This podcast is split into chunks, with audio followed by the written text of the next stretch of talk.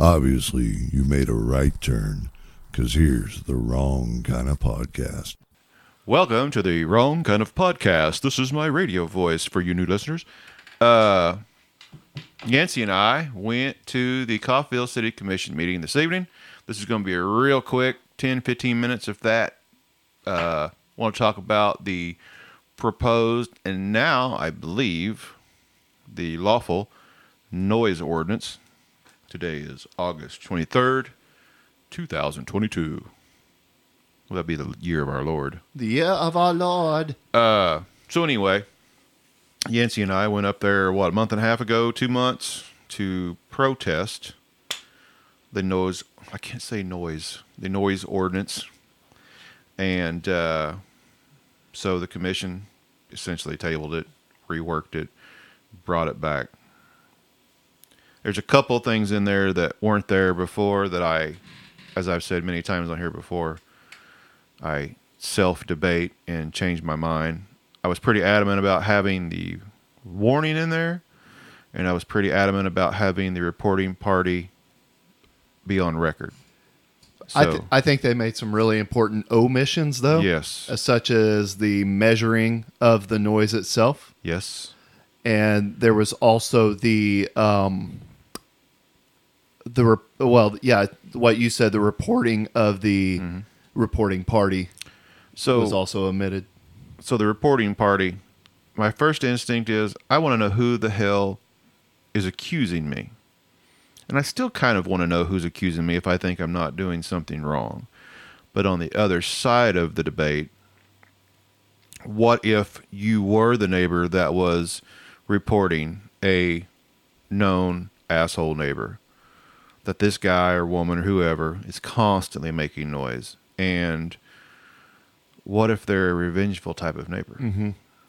there should be a way for you to be able to call without fear of uh, revenge.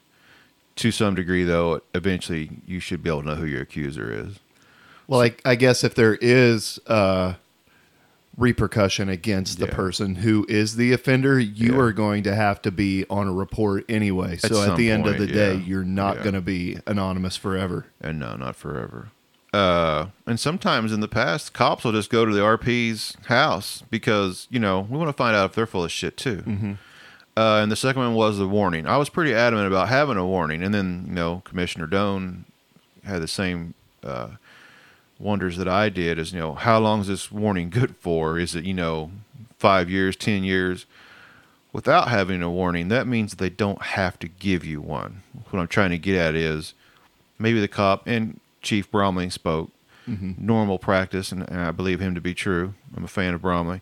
Uh, they show up, they talk to you, they go away. Generally, that Right. takes care of it. In the old way, they showed up, they was going to give you a warning. So now, it's let's just be cool, man. Well, and he also brought up the point that this isn't a serial issue either. Um, it's not something that happens every single No. weekend or anything like that. And the mayor brought up the point that this actually just gives the police a little teeth so everything isn't left up to absolute discretion or interpretation of what an officer's opinion is. They actually have something as a framework to go by. Yeah, I thought they did a good job, and I told them as much. You know, uh, I got up there and told them that 20 year old me thinks this is bullshit.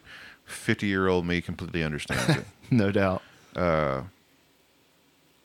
And I also just want to give a shout out to all the bitchers and complainers in Facebook land that weren't at the commission meeting today. You guys did a real good job. Yeah. Holla. Yes. Uh, anyway, I believe it's law now. They also talked about your uh, taxes and how the city uh, appraises your values, and you can go back and look for our uh, county appraiser episode. And there was a gentleman up there. I cannot remember his last name, dude. Yeah, I don't remember it either. Fuck. It just loses me. But anyway, uh, how much do you say the city is going to get extra surplus per year with this new tax? One hundred and sixty thousand dollars. So that is with okay, so there was a lot of discussion on the mill levy, on the current mill levy being the same as it was last year. However, the uh, sustainable mill levy was going to be something along the lines of 49.125 mils, something like that. They approved a mill levy of 53 and some change. Yeah.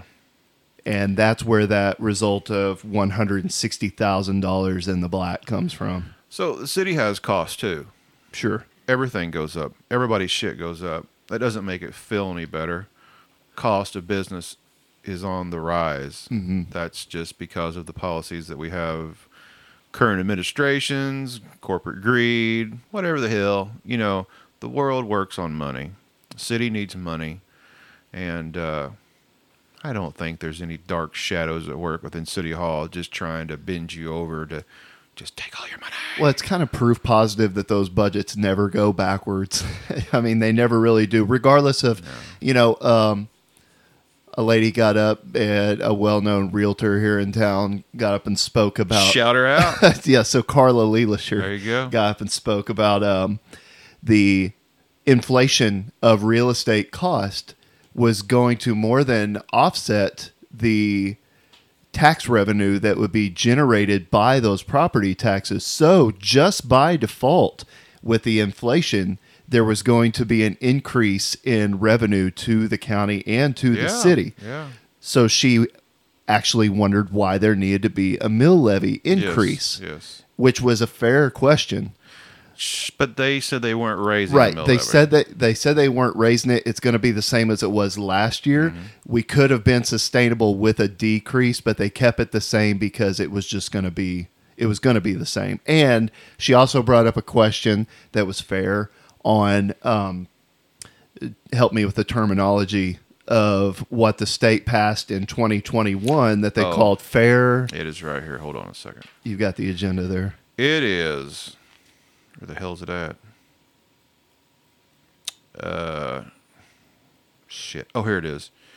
Resolution R 22 50. A resolution of the City of Coffeyville to levy, levy, levy a property tax rate exceeding the revenue neutral rate. Revenue neutral rate, which is something that the state passed a bill where you have to report if your um, a municipality Yes. is at revenue neutral rate. And I- so that's why you got information on your property yes. um, The evaluation because the state to. required it. So I think an easy way to explain that, I think I just figured it out in my head.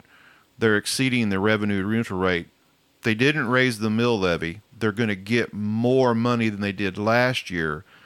But seeing how they're going to keep the mill levy the same, they're actually generating more money and they have to let somebody know. Is Right. that correct? Uh, that's that's the way I see it. It's kind So of that- hard to understand. so that the you know the people the the residents know that this isn't just like you said some slush fund or some Maybe that's shady it. stuff going They're on. exceeding the revenue neutral rate.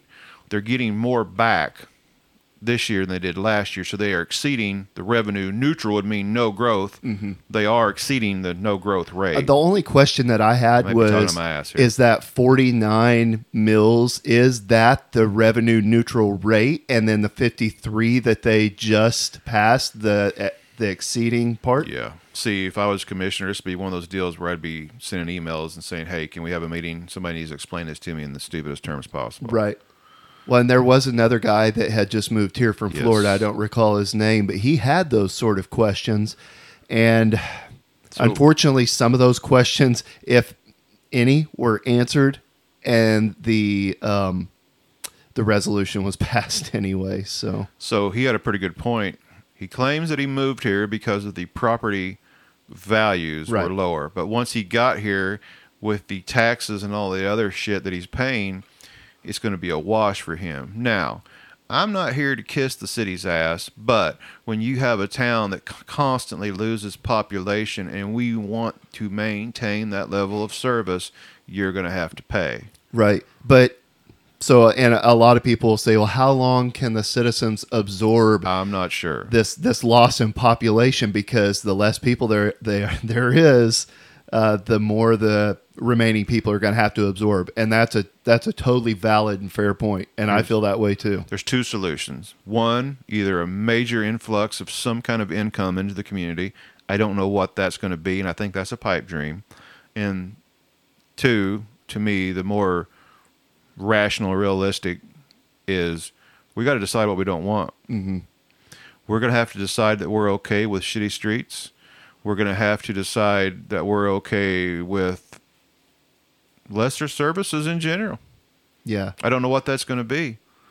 So let me ask you: Do you think that there is any aspect in this town where we live beyond our means, or do you think that we have pretty much the standard No. I don't. services and I think we're. Uh, I have friends that work in the city, blue collar, some white collar now, and I think from past experiences and understanding how things work, I think Coffeyville is pretty much at the bare minimum of services. I think that uh, if there is any fat to cut, that you probably wouldn't notice it anyway. I think the let's not forget we've talked about this before last year with the college tax issue. When we talk about cutting costs, we're talking about people. yeah, yep, The back in the late '80s and '90s, when I was a kid, I used to frequent a uh, bigwig in the city's home. I hung out with his son, and there was 30, I believe, workers within the uh, public service department, streets, alleys. I believe now, this is just me throwing numbers out. I think there's like 10, 12. Okay, so you're talking about cutting more than half of that Oh, department where the population hasn't been cut in half, No, but this but the department has. Yeah, it's oh, been cutting third, mm. thirty to like less than fifteen, maybe fifteen. Let's just even numbers. Let's say it is third. Yeah, you're correct. Population hasn't cut in half in thirty years. I mean, we're at nine thousand. Well, it might have. It might have. Coffeyville peaked, I think, in the '60s at twenty-one or two thousand. So you know, I don't know. Hey, uh, before we leave, I got a quick little rant because it's relevant because I talked about it on the podcast, not the podcast, but the web. God dang it, the Facebook page today. The site. yeah, the site, which it is a site. Uh, the non-profit events. There was a lady comparing the fair to Caulfield Summer Celebration. Let me give me a little backup of what I know about the fair and Caulfield Summer Celebration. I know very little about the fair except for uh, we've had Luke Carr and his wife in here before. They seem like good people. They're on the fair board. Your dad's on the fair board since I think your dad invented dirt. That's how long he's been on the fair board. I think he brought the first load of dirt in. I grew up with my dad being Yeah. on the Fair Association. So, yeah. what I know about the Caulfield Summer Celebration, the room we're sitting in right now, I'm not trying to take any credit here. The very first meeting to hold the Caulfield Summer Celebration was held in this room with uh, Andy Gale and uh, Mike. thanks, man. I blanked completely. and I soon bailed though because I started concentrating on the Caulfield Street drags and I didn't want to drag them old boys down. So I know a little bit about both of them, but to compare the two events to me is not fair because for one, uh, the Caulfield Summer Celebration guys, they're not trying to make a dime. They're doing that out of the kindness of their own heart. Uh, there's a lot of private donations that go to that. It's meant to give the people of Coffeyville something to do for the 4th of July. They're not trying to make any money. Yeah. Uh, the fair, on the other hand, it is a per- for profit. It's it's more or less a business. It Yes. really is. I mean, we talked about this earlier.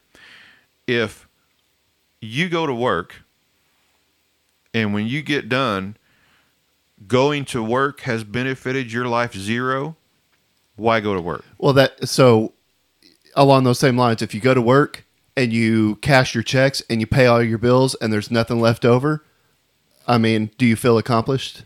No. Right. the city doesn't host the fair. The city doesn't host summer celebrations. So when mm-hmm. people always start talking about the city involvement, sure, the city has to give permits if you're using public property, if you're doing something, if you want in-kind services from the city. But my point is, we got to get off this profit non-profit debate. It's okay for your neighbor to make some money putting on an event. Quit asking them what this benefits. I'm going to start asking you what your job benefits. It I'd really- benefits you. I'd really like to know what the genesis of that mindset is. I is it don't know, is it nobody wants anybody else to get ahead, It, or it feels like some form of animosity? a lot of it, I think, is just pure I don't want you to succeed Uh-huh. because I'm not doing anything. If I don't do anything and you don't do anything, we're okay. But if I'm not doing anything and you're over here doing shit, you're making me look bad. I would guarantee that those are the same people that bitch about there being nothing to do here. Yeah. Yeah. Remember that next time you go to Cain's Ballroom or the BOK Center or the uh, Brady Theater or wherever you go, I want you to go up and ask the ticker counter person, what is this benefit? Uh huh. They're going to tell you, uh, benefits me. Give me your money or get the fuck out. Right. That's all I really got to say. You got anything you want to? No, I think Say. that pretty much sums it up. All right. Hey, uh, I think Yancey and I are going to be here in the next day or two with another Dude cast. Dude, did you know? And then, of course, we'll have our regular shoe uh, this weekend. Really good cheer. And then, of course, we'll have the wrong kind of fantasy football league draft this Sunday here at the WKOP World Headquarters. And uh, yeah. So if you're new listening, thanks uh, for listening.